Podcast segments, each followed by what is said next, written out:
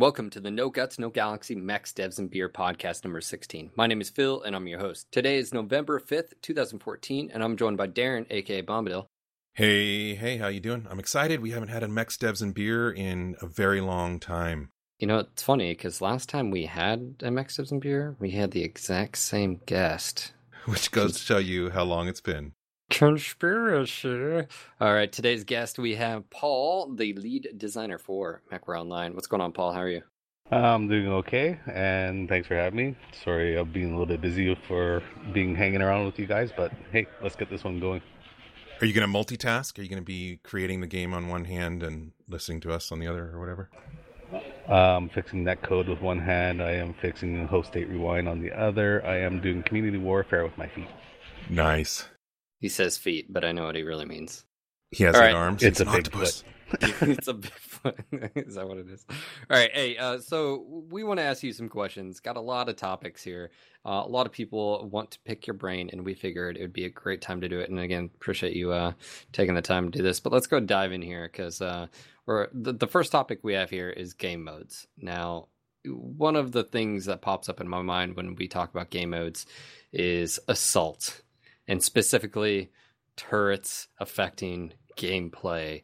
You know, uh, it affects the movement on particular maps uh, of uh, teams. It affects the position. An example would be like Forest Colony, right? The turrets on Forest Colony basically make it so when you go midway, you can't go any further, or you start getting pelted by LRMs. And then on River City, uh, pretty much turns into a Citadel fight because again, you can't go left or right of the Citadel without you know LRMs affecting. So I guess my question is, have you guys thought about putting different turrets for different size maps? Well, the whole thing about the turret system is that they were an experimental technology to begin with. Um, we decided to put them into a game mode for assault just to see how they would play out, how they make defending a base, how they make attacking a base different than your standard just run and gun. Um, one of the things about the turrets is that they were set up in a way that every single map has that turret built into it. So if we want to make an adjustment to a specific turret, we have to go into that map and make the adjustment there. We can't make a global change to the turrets. However, with community warfare coming along and uh, the illustrious Mr. Brian Windover working reworking the code for turrets, um, let me just go back a little bit. There was a time when we were talking about uh, Merc units being able to upgrade turrets on planets that they have taken over. And this is still something we're working towards. And this is also part of how the turrets are being loaded out, how they're being built. And the idea of customizing turrets allows us to actually adjust the in game turrets for game modes such as Assault. So, yes, there will be different kinds of turrets coming in. We do want to get rid of the long range missiles on the uh, smaller maps so you can approach the turret a lot easier. Um, the big thing we're getting feedback from in terms of data collecting was how long it takes to take a turret out, how much damage are those things putting out, and we do understand that there's at times where a turret can be quite devastating to a team. So yeah, it's something we're looking into, and it's something that we're always going to be playing with in the future. You know, I know I've heard a lot of feedback of when turrets were coming out. I remember we were all excited. Like, oh yeah, that immersion factor and stuff like that would be really cool having an AI element. Um, but at the time when they did come out, and this is something uh, I guess that gets brought up a lot of times, is it used to be where lights could go and you know take out the caps, and they didn't really have to worry. But as soon as you know assault mode came in with turrets, it sort of negated that role, if you will, of like capping um, on assault, and they pretty much had to either sit back or try to go one on one. I mean, you said it was sort of an experiment. Are you happy with the results? And if so, or if not, why? Uh, I wouldn't say happy. I would say they work as intended. However, at the same time, is that they are like like we're basically getting to the raw point is that they're overpowered, and they are. Uh, one of the things that makes them overpowered is the fact that they don't take any sort of heat penalties at all. Like when firing a laser, they take zero heat, right? So this is something that we have to incorporate. Uh, when it comes to LRMs, they should have an ammunition li- limit. So basically, they'll be more effective at the start of a match than towards the end of a match. Um, as far as roles in terms of like uh, light mech being able to do their job properly, that's a matter of setting the hit points. And there's one time when we had the hit point set up to 150 damage, which is quite a bit of damage. Uh, Russ had us wrestle back and forth, and uh, we pulled that down to, I believe, it's set to 100 right now. If not, it should be around 100. Um, we have the intention of bringing that even lower. And the thing about bringing power, uh, sorry, hit points lower is that we will increase its firepower. So this comes into the whole balancing that's going to be coming with community warfare as well. All right, moving on to conquest mode. Are you happy with where conquest is now, and are there any other things that can be done to continue to develop conquest further? You know, conquest is a funny mode because we actually put it into the game to have somewhat of a backstory behind why you would be doing something on a map. Like not just anything, but just some sort of concerted effort for a team to focus on trying to gather all these resources, and the team with the most resources at the end of the match are going to be the winners. Now, what's happened is that obviously it's devolved a little bit into basically lights running around trying to cap, and the rest of the team's just smashing into each other, just trying to kill the other team off completely. This isn't ideal. Um, it's something that we are looking into. We have been talking about recently. Um, it's still up for investigation whether or not we keep it in the game, that's something that's even up for debate. Like we will make that cut if we have to, but at the same time, is that we don't want to make a cut too soon and just leave you with just two two game modes out there while we try to bring up a third one. So we're going to be investigating more and more as we start basically getting over this giant hurdle of community warfare. With conquest mode, um, I've seen suggestions out there of you know it becomes very stagnant. Obviously, is what you mentioned it is the death balling basically occurs right is before, and this just happened recently where you guys up the tick mark to be able to capture cap points but a lot of people basically say what's what's the point? It, it doesn't still doesn't matter on a lot of the maps because they're so small and you have 12 max and stuff.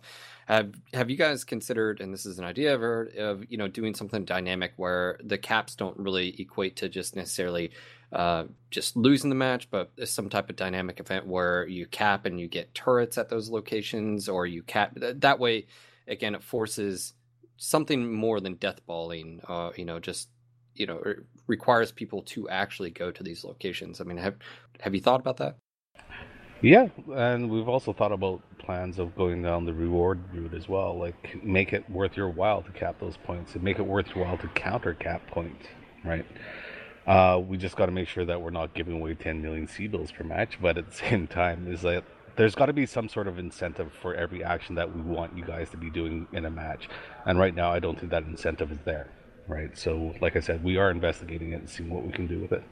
That is a good idea too, though, about popping up a turret in that cap location, but I'm not sure if we can pull that off yet. Yeah, I like that idea as well. That would be uh, pretty interesting. Well, you know, also too is it'd be interesting if uh, for every cap point you do, and you guys have mentioned AI and stuff, but um, you know, possibly every cap time you cap, it's not only you know, point wise, I guess, but maybe reinforcements, whether that's tanks or infantry or uh, turrets or something to where dynamically it actually incentivizes uh, capping. Obviously, you know, it's just ideas that uh, we've read in the community, and of course, just making it more enjoyable. Um, and you know, you guys have talked about uh, the whole sort of rush mode, which I think is sort of what invasion. We're going to talk about that a little bit later, but um, definitely I look forward to the game mode's getting a little bit of love. And you know, speaking of which, skirmish, I think this is. Uh, I think a lot of people enjoy skirmish because they don't like conquest, right? Or they don't like assault, and it just becomes just basically we kill you and you kill us, or you know, and that pretty much goes to it. But unfortunately, this goes back to the whole death balling, and, and death balling, I guess, is just sort of a normal player behavior, right? That's that's what players do. You're the game promotes it. Safety just, in numbers. Yeah, I mean it, that's normal, right? It, but is that the whole intent? I mean, you guys sort of put that into to you put in assault, you put in conquest, and the people didn't like the fact that there's turrets or that they could be outcapped. They just wanted to fight. Do you like this game mode? I mean, do you like that deathballing is sort of the the go to or? Well, the thing about deathballing is that is a, a totally player driven aspect of that game mode. Like skirmish is, as you say, the very raw game mode for MechWarrior. It's 12 mechs versus 12 mechs just beating the living snot out of each other. And that's what people were asking for. And we gave it to you uncensored, raw, no little, I don't know, hidden objectives in there. It's just, here you go. This is a 12v12 match. Last man standing wins. And when it comes to deathballing, you know what?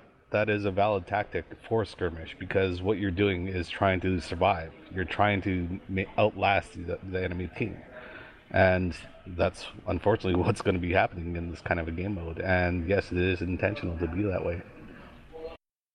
All right, so that covers pretty much assault conquest in skirmish questions we have right now, um, but still kind of within the the territory of game modes. Uh, solo drops. Have you ever considered allowing different maps to have smaller team sizes? For example, maybe eight on Forest Colony. Now, this touches on to something that I probably shouldn't be talking about, but at the same time, it's something that I'm very passionate about. We love that, that. If we do want to be doing things like smaller team sizes on a per map basis, I wouldn't do that in core gameplay. What I would do is pull that into the whole realm of Solaris, right? So if you want to go 1v1, you can do that. You can do 2v2, 3v3, 4v4. Might skip 5, 6, 7, skip up to 8 maybe I don't know if you want to go 12v12 in a small map for Solaris. But this is where we can really allow the competitive teams and just people who just want to basically have the biggest, let's say, flag on the battlefield, right? So that's something I've always been trying to lean towards personally. But we're still in the talks with that. Russ and I have been talking about that actually fairly recently and quite extensively, and it's something that we're really excited into doing. Now, obviously, this doesn't necessarily have to do with game modes, but it definitely affects it. Is the map sizes? Um, you know, obviously, the older maps were designed literally around having four mechs on per side, and then eight, and Forest Colony being one of those. River City, obviously, it's it's gone up. You've got another eight mechs on the battlefield. Have you thought about you know maybe getting the mappers to open those up a little bit, or or do you like the fact that you know they are a little bit closer, so it does change up the gameplay that's that's had on them. Well, here's the thing: is that we are going back and we are going to revisit the current maps, right? Um, that's every single map that's out there, from the oldest to newest. Um, every single one of them can use a little bit of gameplay tweaking. Every single one of them could use a little bit of scaling. We could theoretically push out the train a little bit in the map like Forest Colony to make it a little bit bigger. Uh, we could change the pathing up. We could change the sight lines up a little bit more. Um, my big issue with Forest Colony has always been the fact that you can see from one base to the other for as soon as you spawn. And that's something I'd like to see get addressed. And yeah, it's something that we do have planned in the new year. That is something I know a lot of people are going to like. The just the whole kind of going back and retouching some of the older maps. Um, whatever kind of passes are done on them.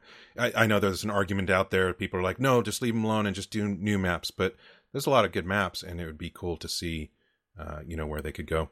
Can you? Well, oh, one ahead. thing you can touch on, like, is the fact that, you know, there's maps out there like uh, Alpine, for example. It's not the most favored map out there. It is one of the bigger ones.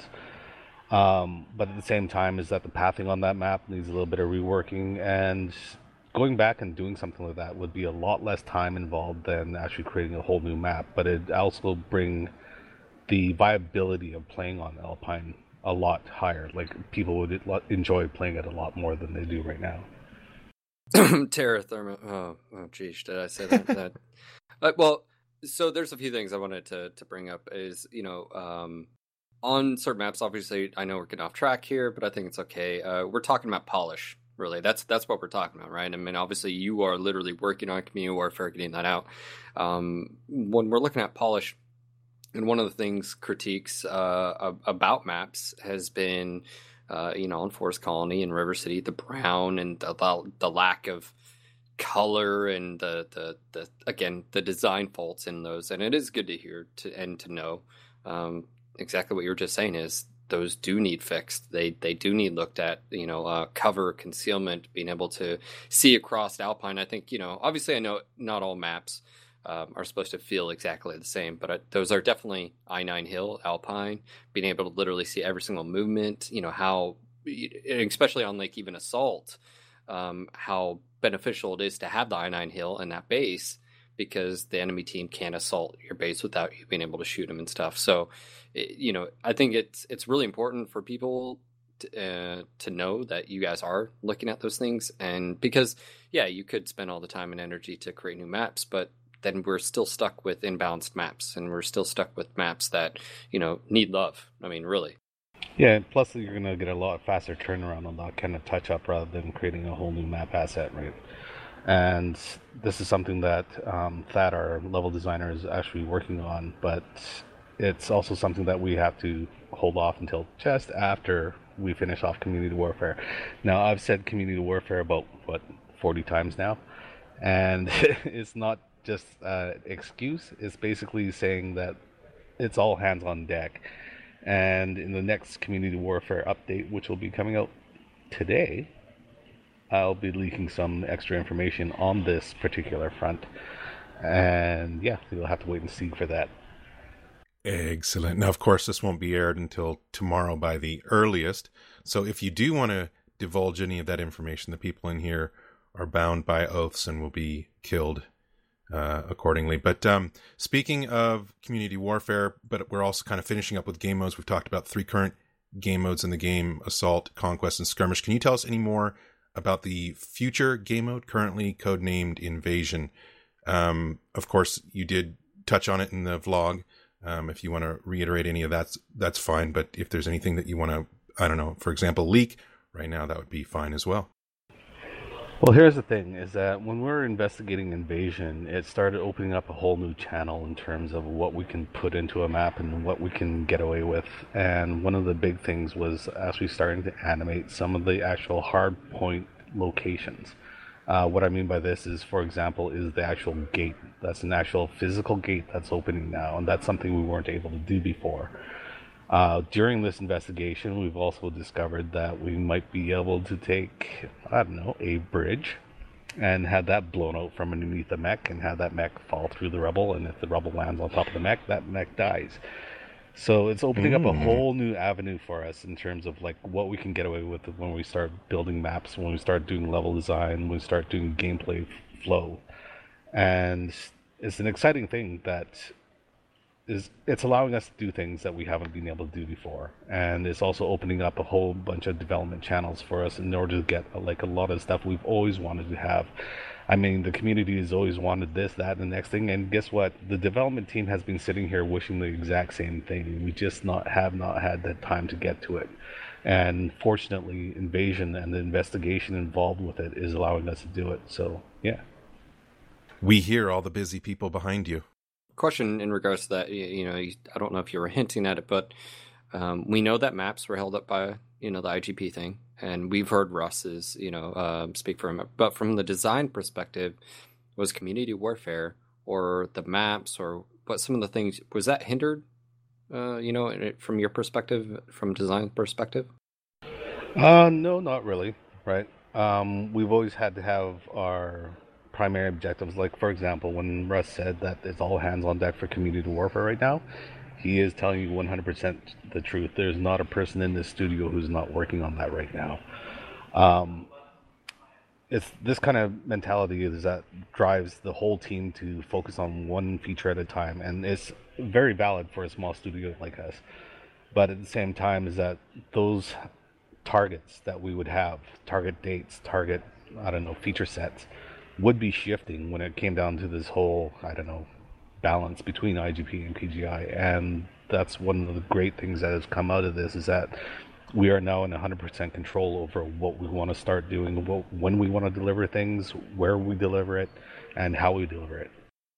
In regards to the uh, the invasion, um, you guys have done public testing before. Is there going to be a public test before it goes live?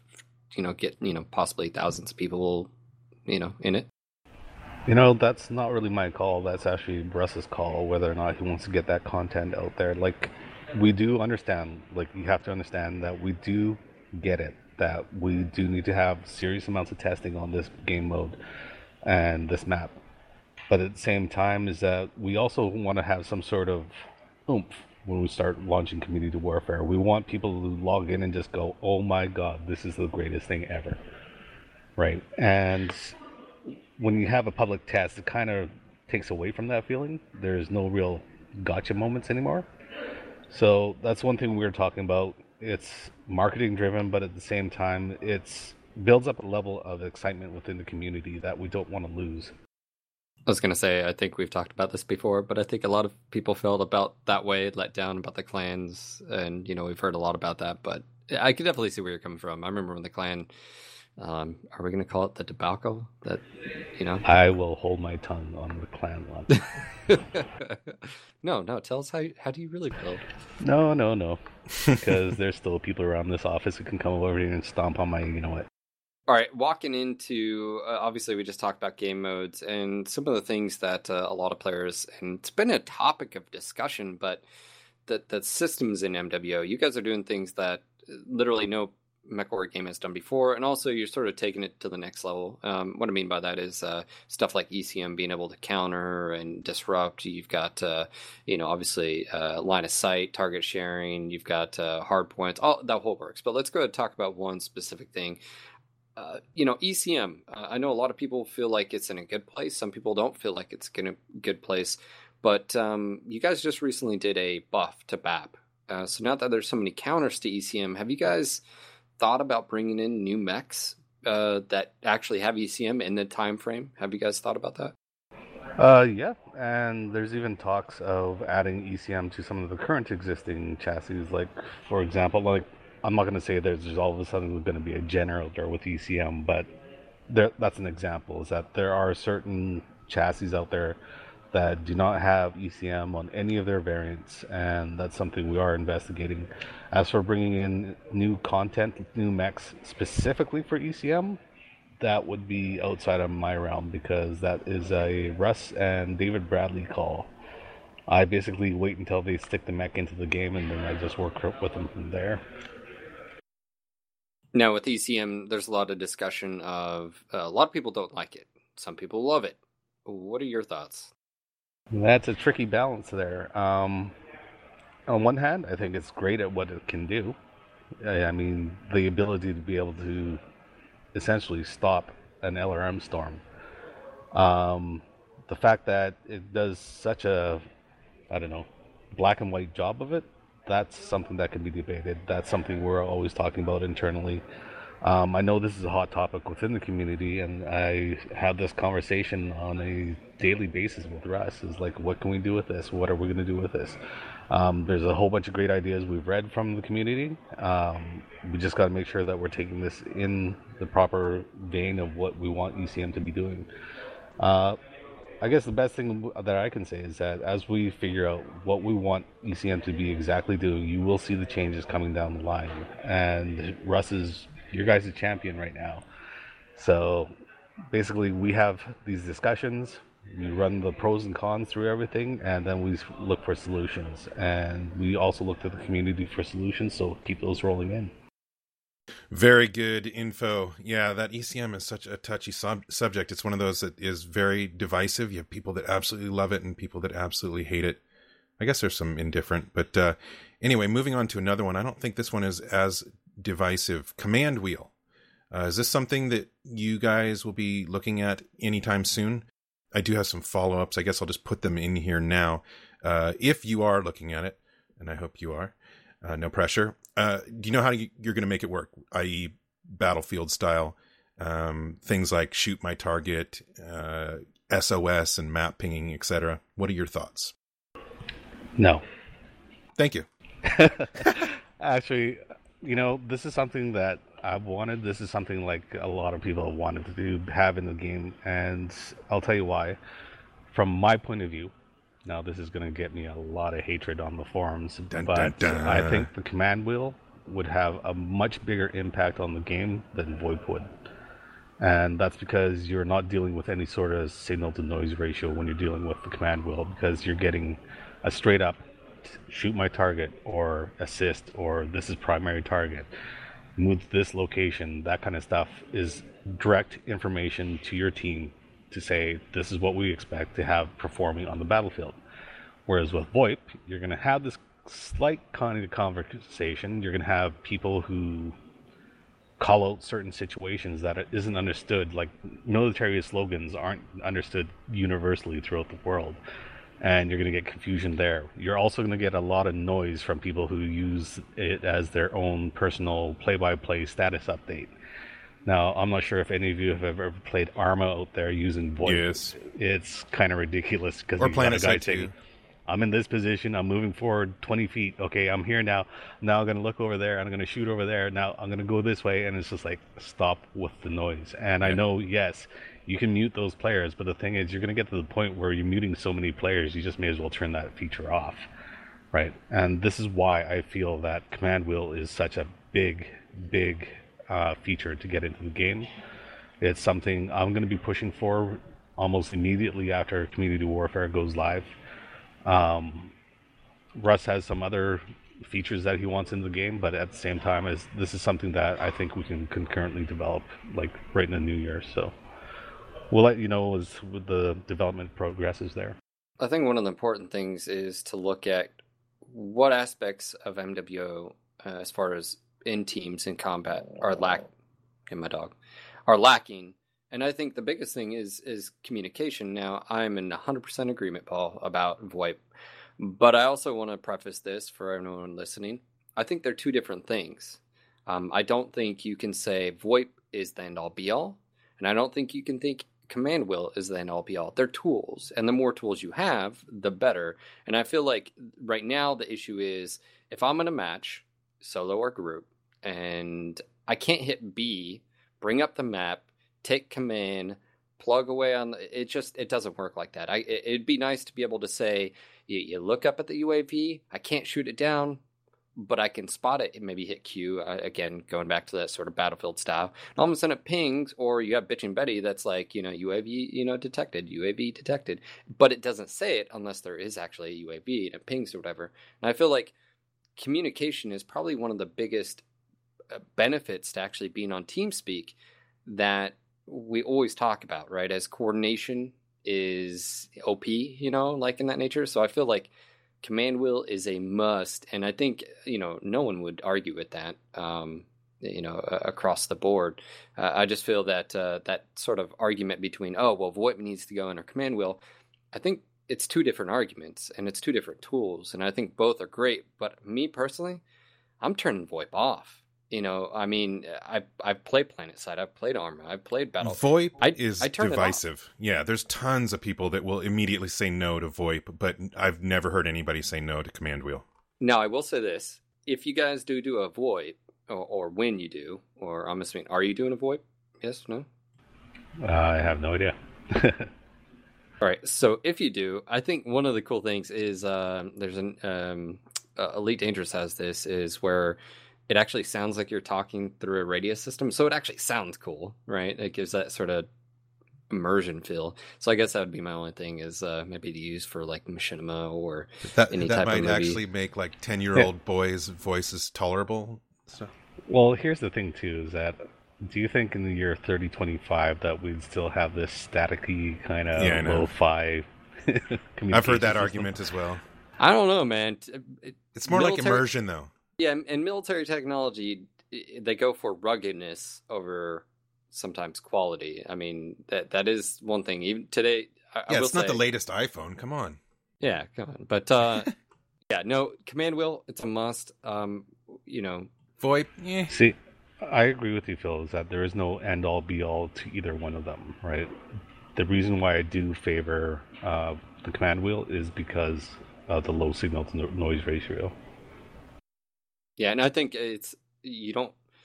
What happens if that person turns off VoIP? Then what they get no feedback, and I feel like if you have both, if if you know, if there are going to be times when um, I will say I hop in group, and I know pretty much everyone on the enemy team or my own team, and so knowing those players, we're on different TeamSpeaks. It would be nice just to be like, hey guys, we're going to move up here. All right, sounds good. We're we're on your six. You know, I you know that's going to be expected, but the ability to be able to turn it off or maybe even mute players or whatever, I don't know. Um, maybe it, players are automatically muted if they're not on my friends list, and if they're on my friends list, you know, then I have to manually. I don't know something, but just to be able to turn them off. See, and that right there st- kind of breaks the system. I'm not saying that your ID is bad or anything. All I'm just saying is that if you look at it the approach of okay, only people on your friends list can talk to you.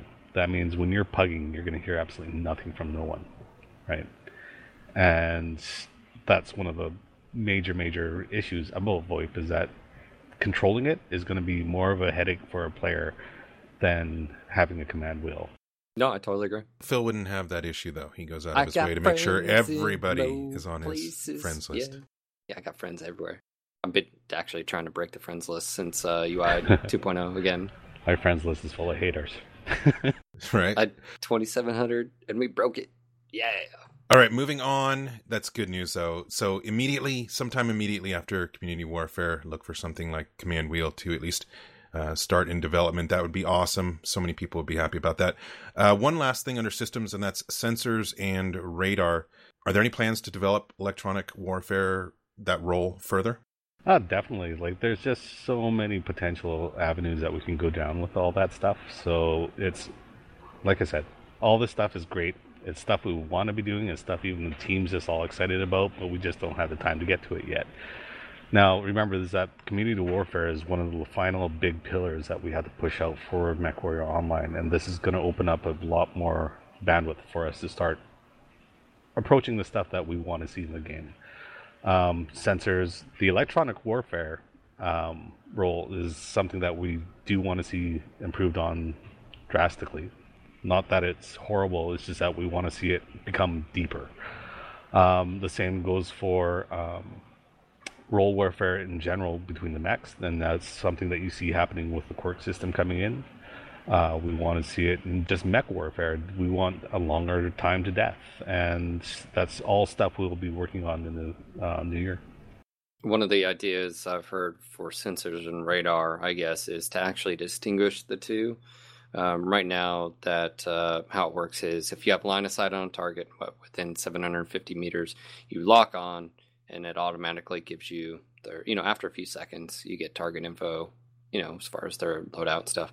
A lot of people have brought up the fact of there's a role there for possibly lights of what happens if you have line of sight and you can lock on it, gives that red bracket, but unless you're in your sensor range, you're not going to get that target info unless either one, you're in that range, or two, you have a light mech or maybe a specialty mech that can lock onto that target as well and share. But then as soon as they, I mean, there's a lot of the those ideas, and it gives them a role, a role on the battlefield, not just being, you know, there for damage or you know stuff like that. And um, I think a lot of people are looking forward to that, just sort of being expanded upon, is uh, that distinction between um, a mech being just hey, I'm just here to take damage and deal damage, and that's it, to me actually being able to perform a role, whether that's. Uh...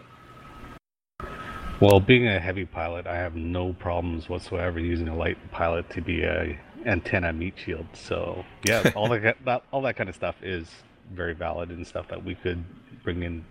But again, it'll be in the new year.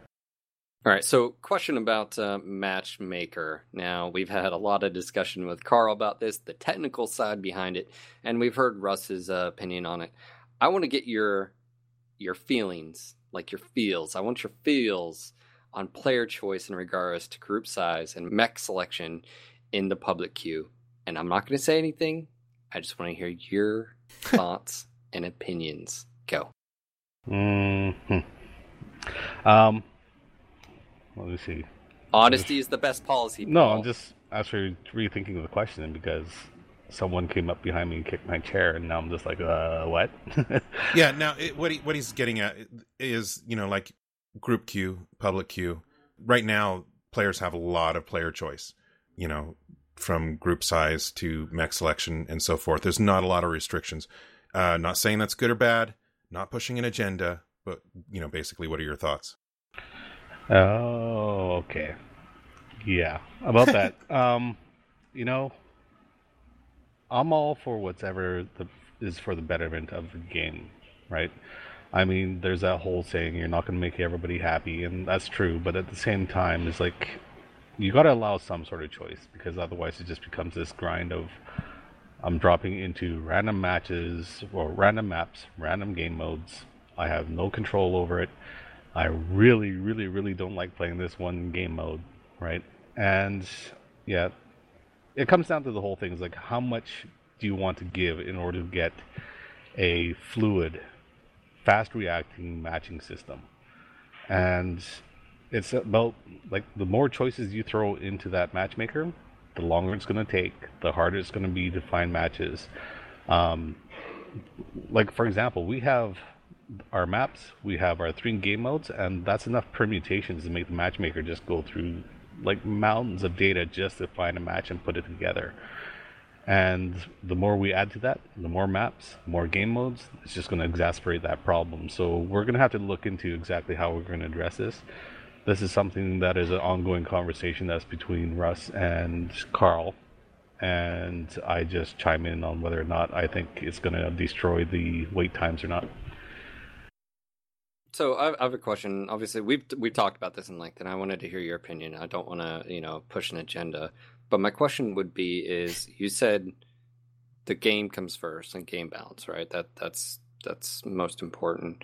Um, looking at the current system right now, when you guys implemented the solo queue and the group queue, uh, originally the plan was to have, uh, you know, two to four mans with the solo droppers, and then, you know, above would be the bigger groups is there any correlation between like group size and, and win rate? And I mean, well, I mean, well, okay, yeah, be, duh, we know okay. there is. Yeah, okay. So let, let, let's just be honest here. Right now, the game basically says the bigger the group, the better, and so just group up. Well, that's I feel like that's sort of counterintuitive because you're going to get to a point where matchmaker basically knows there's no chance in you know hell that whoever they match up against that they have a chance of winning but you know, I guess that's where my main issue. And I went on a rant on the NGNG podcast about it of saying, like, if I drop 20 times and there's two times where a matchmaker knows I'm not going to win, that to me as a player, that's not acceptable. Some people would say, well, you know, it only happens like twice, Phil, you know, out of 20 matches.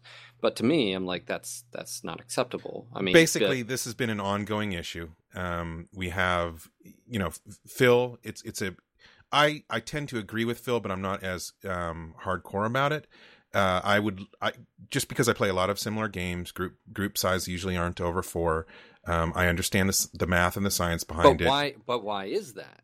That I guess. That, but the point that, is, the thing. But what I'm getting at is that there's plenty of people out there that totally disagree with Phil and I, and that is totally okay. There's people that say if you take out, you know, the five plus groups, uh, I'm going to stop playing the game or whatever. So we understand there's that contingent out there.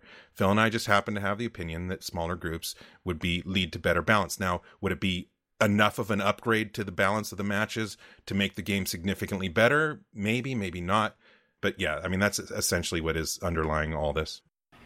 Well, here's the thing on that is that the group sizes of five plus, for example, um, they aren't necessarily for the betterment of the game what they are for is the betterment of letting players play with their friends. Now you have five friends, you all having beers, like let's play MechWarrior Online. There's a seven man group now just dropping into the matchmaker, right? That's not a very friendly situation for the matchmaker to deal with. Um, there are some things that I'm not sure if people are overlooking, but the fact that you have a 12 man group Okay, these 12 players are in their own VoIP solution. They're in TeamSpeak, talking to each other, communicating. Now drop two six-man groups. Each one of those six-man groups is in their own TeamSpeak. The chances of one uh, six-man group talking to the other six-man group is very, very low because of this third-party um, communication systems. Now, somebody might say, well, why don't you bring VoIP in? That'll fix everything. And that's not true when you're sitting there in a group of your own six, you're going to be very private and selective. It's no different than having a group of six friends standing on the street corner after a movie, just talking about the movie. than some, I don't know, random six other people just start talking to you. What is the natural reaction there, right? And it's the same thing in gaming. In fact, it's exasperated in gaming because people are very, very competitive, and they're also very, very uh, tight knit when it comes to who they're playing with.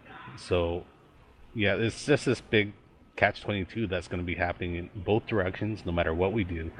The matter of the things that we have to do is basically see what we can do to get the matchmaker doing its job, doing it efficiently, while allowing players to have as much choice as they can.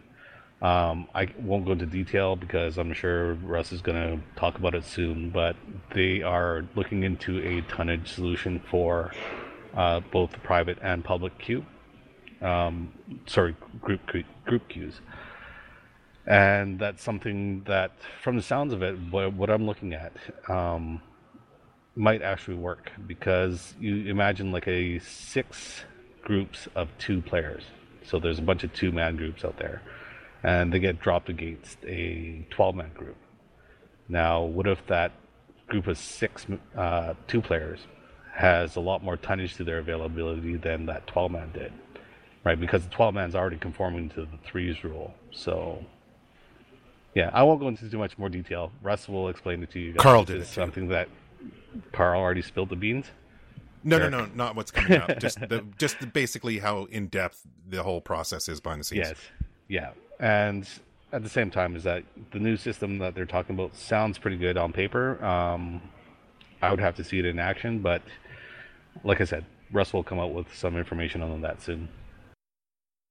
I guess my yeah again it comes back to there's a difference between Darren you brought it up other games other titles like MWO as far as free to play they don't allow in a public queue. Yes in a perfect world Paul I would agree. It's nice to be able to drop with my friends or whatever right? Drink some beers. But I feel like that's where eh, that's where the, the game designers and developers have to put their foot down and say look the reality of it is is if you want to do that you have private matches of course but also we've got community warfare um, you mentioned it yourself. There's going to be issues once you add more maps and game modes, um, but also no other games do it. Like I don't know of any others that allow a. Uh, it's not always comp teams, even though they get dragged through the mud, but anybody with eight to twelve man people, and they're organized. I mean, you're talking on multiple different levels. Not only are they organized on TS, they're coordinated, and we already know how powerful that is um, that whatever builds they're rolling. I mean, you literally can set up, and there's teams that do it currently that never lose. Yeah, Ever. but I, I want to reiterate that number one, this is just Phil and I's opinion as far as having smaller group sizes, and also it's not. It, these things aren't black and white; they're very gray area.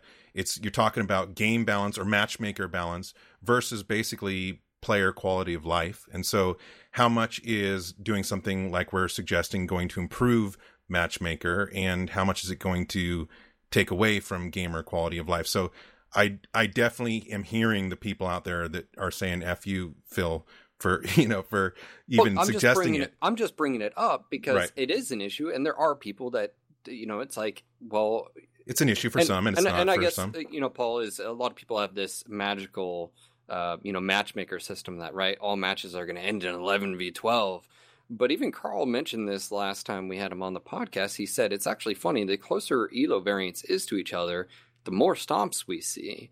Which he said that's actually an interesting correlation because you know you get this opinion that oh well if everyone's equal skill that that you know you, uh, closer matches. But the reality of it is is you can't screw up as the skill gets closer and as you move up one mistake. So you know it's just one of those things where sorry. Uh, what happens there is that the fact that losing a player, like you lose one mech, because the teams are evenly matched like that, that impact of that one player dro- dropping is much bigger than when it comes to the teams that are unbalanced in terms of the skill, right? Because now the chance of rolling is actually like not doubled, but then it's exacerbated. Yeah, exacerbated.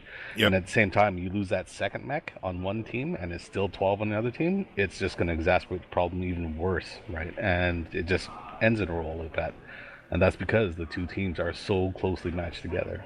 The better your team is, the more likely they're going to take advantage of any, or take advantage of any advantage. Essentially, my ducks. Exactly. All right. Speaking of community warfare, let's go and move on. Um, will invasion mode be available on every map or just specific maps? Uh, the way invasion works is that it requires a choke point. Now, that's something that's going to funnel players into like heavy, heavy combat, and that's something that's not really available on other maps.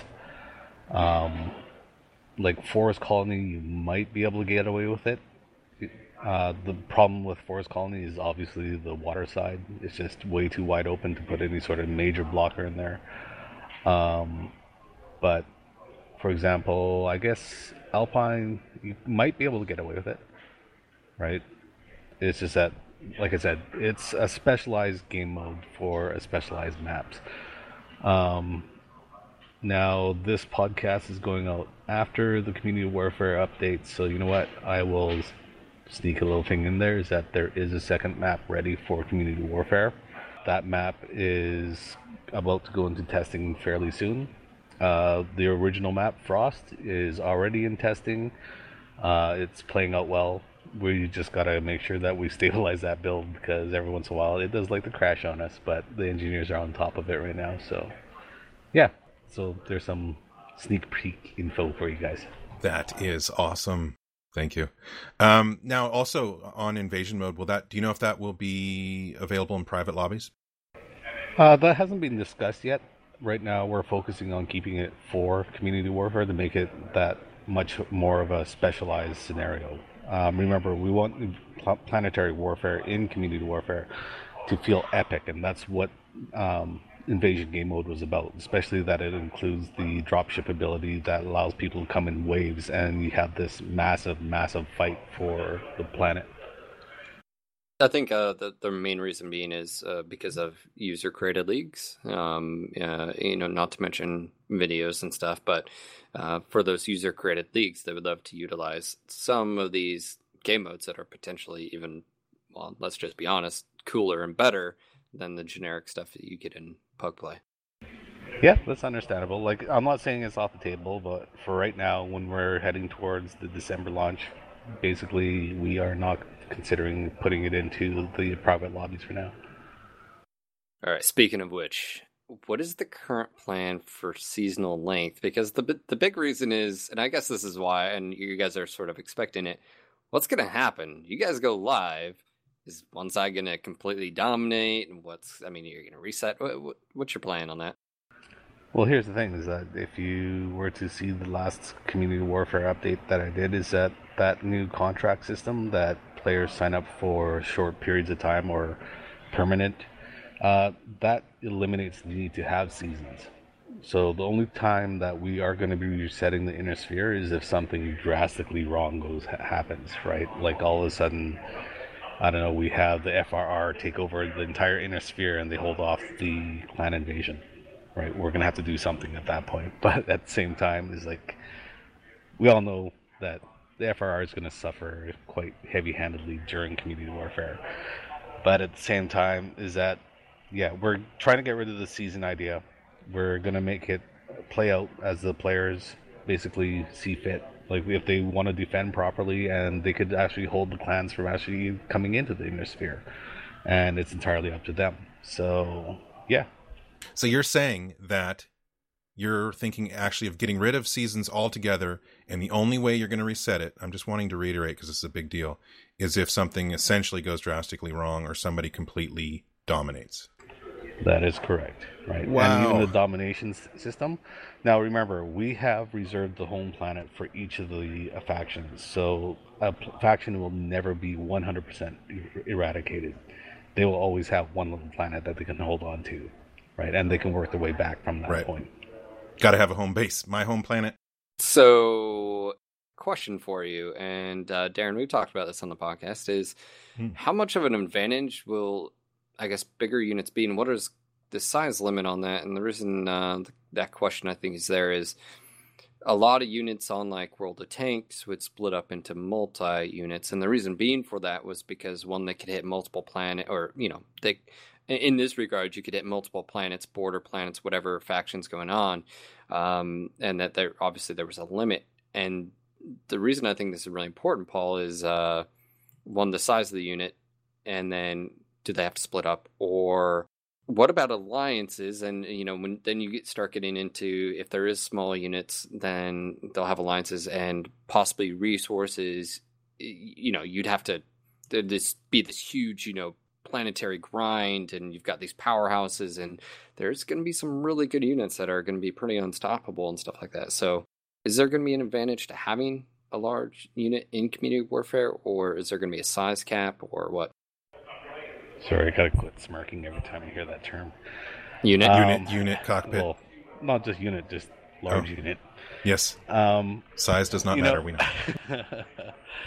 uh, the thing about having a large member count, uh, that's not even better. Um, the thing about having a large unit is the fact that you will be able to put out more uh, games per per uh, planet cycle, and that's something that's going to allow you to take over planets. Is going to allow you to actually get your names on planets. Now, the whole idea of being able to upgrade turrets, like like I mentioned before, has not been dropped off the table. It might slip off into the next update for community warfare, but it is something that we're looking into, and the ability to do that the ability to hold um, a planet as a merc unit and the more numbers you have the chances are much higher that you're going to be able to do that.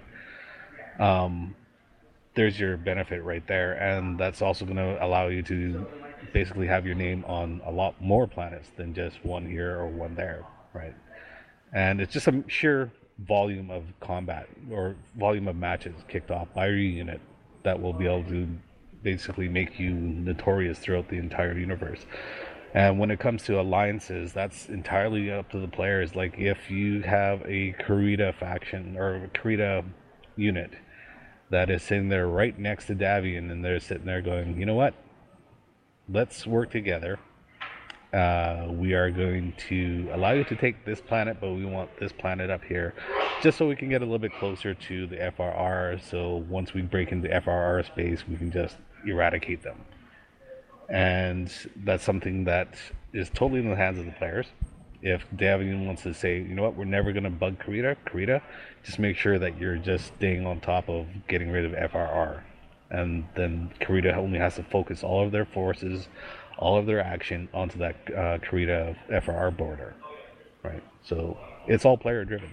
All right. So speaking of which, uh, you know, a lot, a lot of this has to do with like border worlds under contention. Um, is there going to be any way for via like special contract for like a behind enemy lines, maybe to throw off, like if you know the whole front being able to jump, I guess two or three or four planets inward and maybe pull people away? Is that ever going to be a possibility for maybe like mercenaries or something?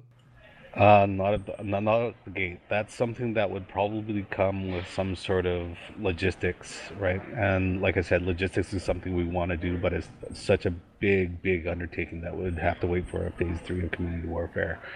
And I see that kind of activity as being a part of that, right? So it would be a ways out. It's something that's we're never going to say no to, but at the same time, we have to make sure that we hit our targets properly on our way there. So, yeah.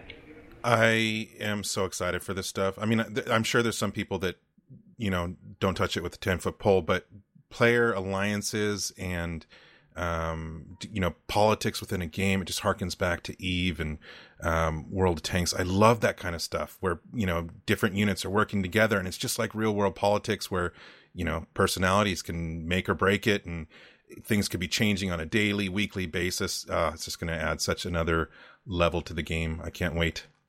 Well, this is why we call it community warfare. It's not because of there's a community in the inner sphere. It's because there's a community out there who have their own websites.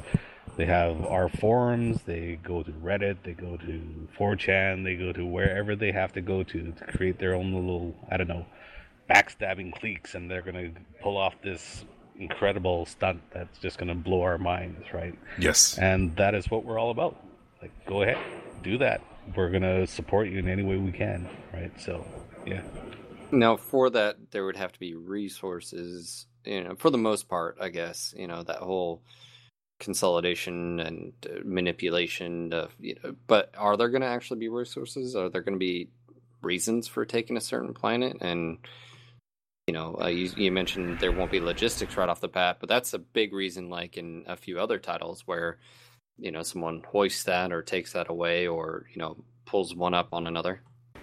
Yeah, like we're we're very well aware of the fact that some planets are noted for building this kind of mech or that kind of mech or this kind of technology, and it's something that we'd like to bring into. But right now, our database systems will not support that kind of tracking and that kind of dynamic switching of things. Like this comes to the whole thing of like, okay, if we take this planet and it's known for making atlases, does that mean our unit can buy atlases at a Right. cheaper price?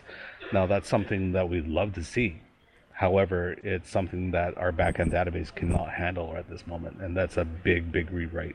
And again, that Carl. would fall into the whole phase three thing, right? And when I say phase three, phase three is going to encompass a lot of stuff, and most of it being uh, logistics, most of it being stuff like this, most of it being stuff like, okay, every Merc unit has to pick a home planet now, the tra- cost of traveling to different planets is going to vary based on the number of jumps it's going to take to take to get there, right?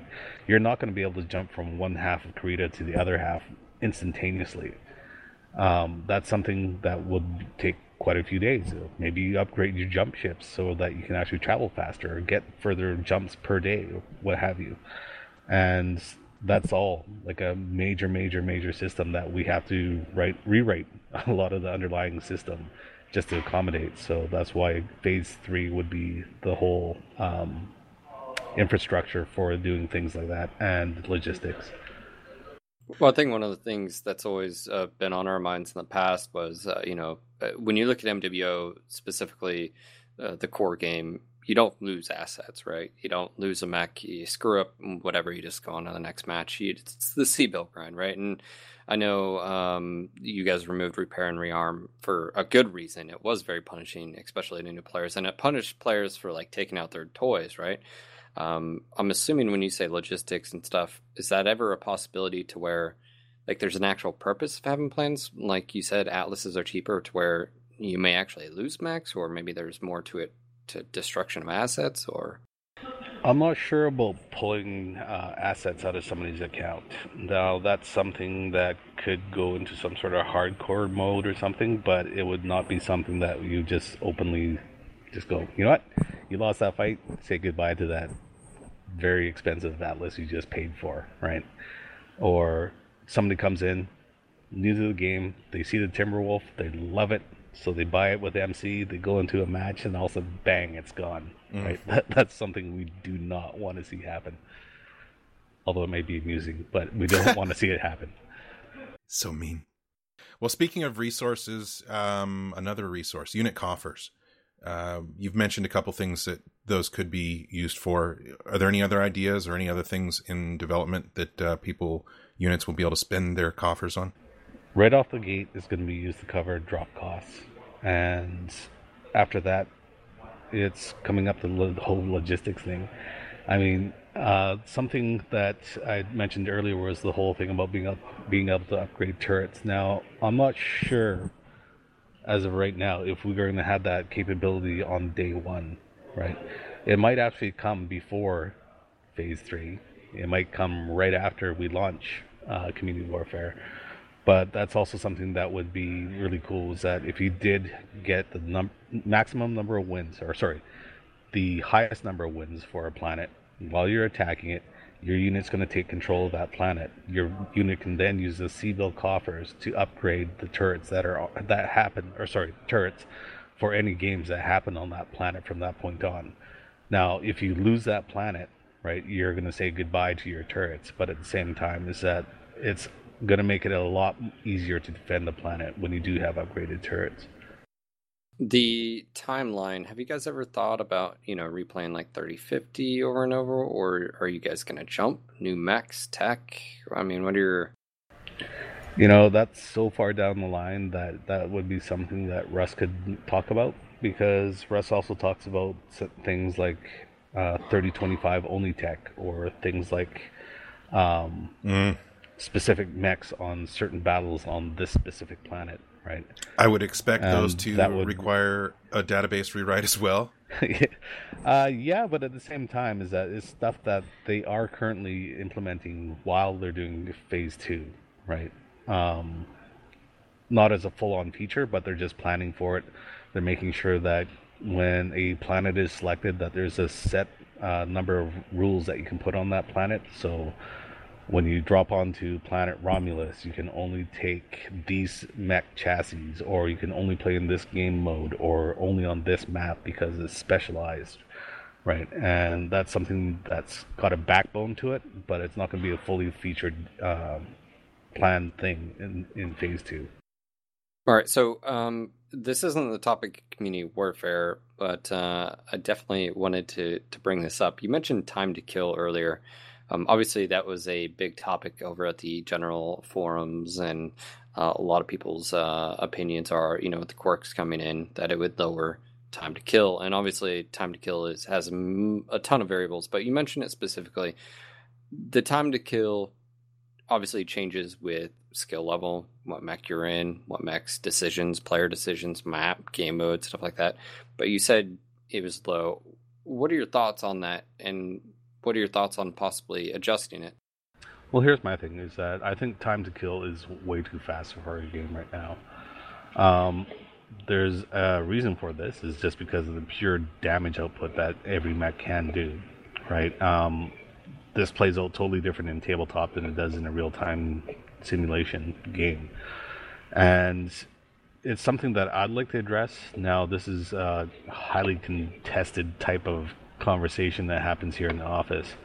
Now, since Russ has thrown me on the bus a few times in terms of throwing there out, we go, throwing out some things of, along the lines of, what does the community think?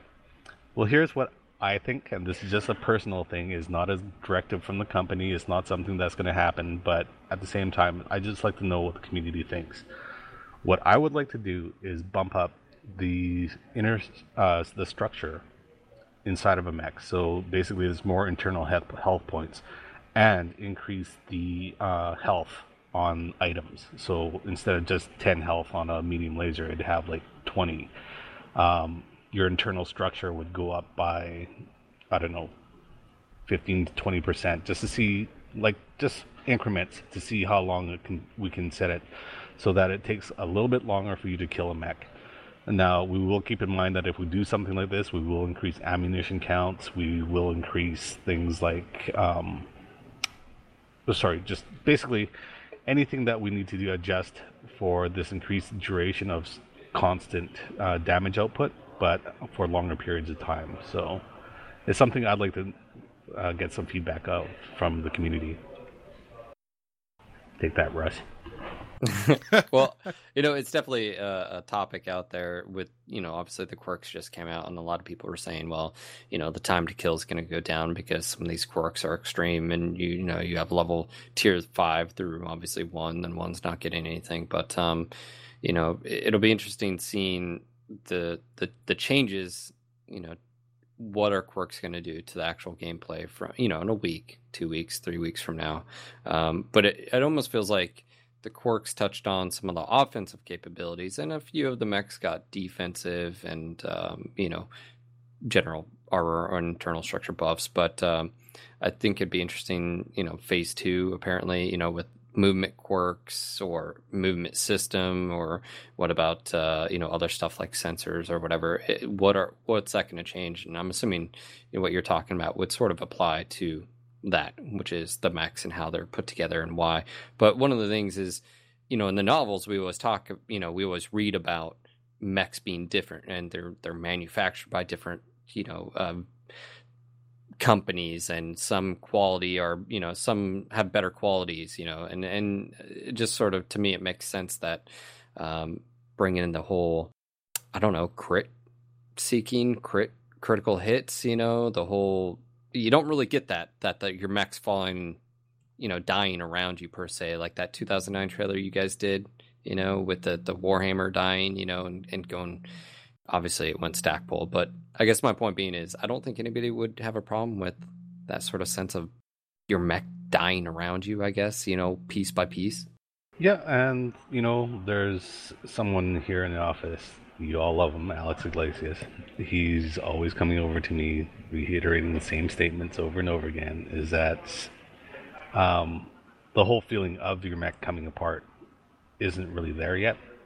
And one of the things that kind of disappeared, I don't know why, I'm even trying to figure out when it happened, was, for example, when the ammunition used to cook off in your mech, right? There used to be that panging sound. The whole mech would start shaking, and it was like, wow, my internals are getting blown to the living hell. And that's not there anymore. So I'm pretty sure it has to do with some sort of the bandwidth limitations we had at the time, but it's something that we can reinvestigate. It's something that I think would actually benefit. Um, the fact of like buffing internals, for, for example, like what I was mentioning, it would also help that notion of like, bang, you just lost your arm armor, right? Now you have time to actually react before it's actually just literally ripped off your body like it is currently. With a stronger internal structure, you'd be able to say, okay, now I have to consciously keep this arm out of line of sight from that uh, enemy mech. And it would increase like longevity. It will increase the notion of um, torso turning and just basically keeping out of line of fire uh, anything that's uh, open and critical, right? So, well, I think from the immersion factor, Paul, and I know this is polish, right? But you know, um, maybe it doesn't have any gameplay, but you know, ejection sequence. I think you know that 2009 trailer when you guys did that was flipping. I mean, it blew my mind because I was thinking, holy crap, like, like that's flipping awesome. That, that, that's what I want. And you know, we we obviously we don't have that in MW right now. You don't have the smoke and you know ejecting ejecting you know sort of going on. And um, I, I, just feel like it's it's close. It could get there but the game does move pretty quick. You don't have that you know um, that death you know throws if you will you know of a mech going down. And that uh, you know i feel like that could definitely be the immersion factor can be cranked up there but it wouldn't take a whole lot i guess you know and most of it i well, guess would be client side right? Well here's the thing exactly is that that 2009 trailer was targeted towards console development. Like that's what that game was going to be about. Uh, yes, it would have a PC version, but at the same time, it was meant to say, you know what, we want to make a single-player co-op game uh, that would allow this kind of fidelity, this kind of just immersion into the game. Now, when you move to multiplayer across like networking issues alone, right, will make a lot of that immersion impossible to do because you have to replicate it across the network. Yes, you can pull some of that stuff off through the client, but when it comes to collision, when it comes to anything that would affect the game space, that has to be replicated across the network, and that's just stupid amounts of traffic, depending on what kind of uh, destruction you have going on in the environment, right? Now, if you remember in that video, when a, chunk of that building got blown off, you can see inside there's an office in there, and there's all this kind of, I don't know, office furniture, a bunch of junk all in there. And it's very, very impressive. And that is something that you can pull off in a single player campaign. Like, that's something that you can pull off when you don't have to worry about sending all of this traffic across the network and have it ping back and forth between you, the server, your friend, back to the server, back to you, and back and forth, right? Well, it's good to hear that uh, how you feel about you know the, the time to kill and that sort of immersion factor because I think uh, a lot of us, myself included, I, am excited for community warfare. I think it's going to be the heart of you know the game, and I think you need it. I think you need it for a community. I think you need it to to pool all those you know community leagues and players. That that's what they're trying but it's to put it as a, you know in the game in an easy access way to be able to do community warfare in the grand scheme of things. But me personally, I am so looking forward to one maps looking better, right? Functioning better, you know, getting those touches that you were talking about, mechs that sort of immersion factor being cranked up there, and you know, I guess that's what I'm looking forward to. The little things, it, yeah, the polish that yeah. I know that you guys want to do but sometimes these big features and obviously community warfare has been you know basically on the radar since you know three years ago two years ago whenever. And so you know i'm glad it's almost here. And obviously we're going to see more iterations. It's not like you guys are just going to kick it out there and say oh, okay yep yeah, there it is no more changes right? It's going to be evolving i'm assuming so.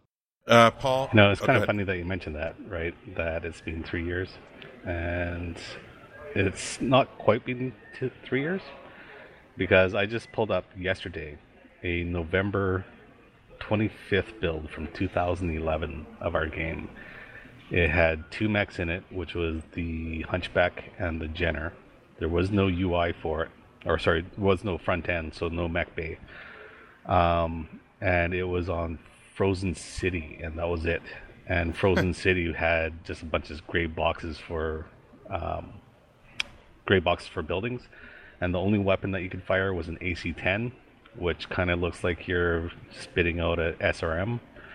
And uh, the fact that if you want to back up, yes, you could back up, you would move backwards, but your feet animations would be walking forwards. So basically, you're moonwalking backwards, right? So we've come a long ways since that time, and we went live much later after that.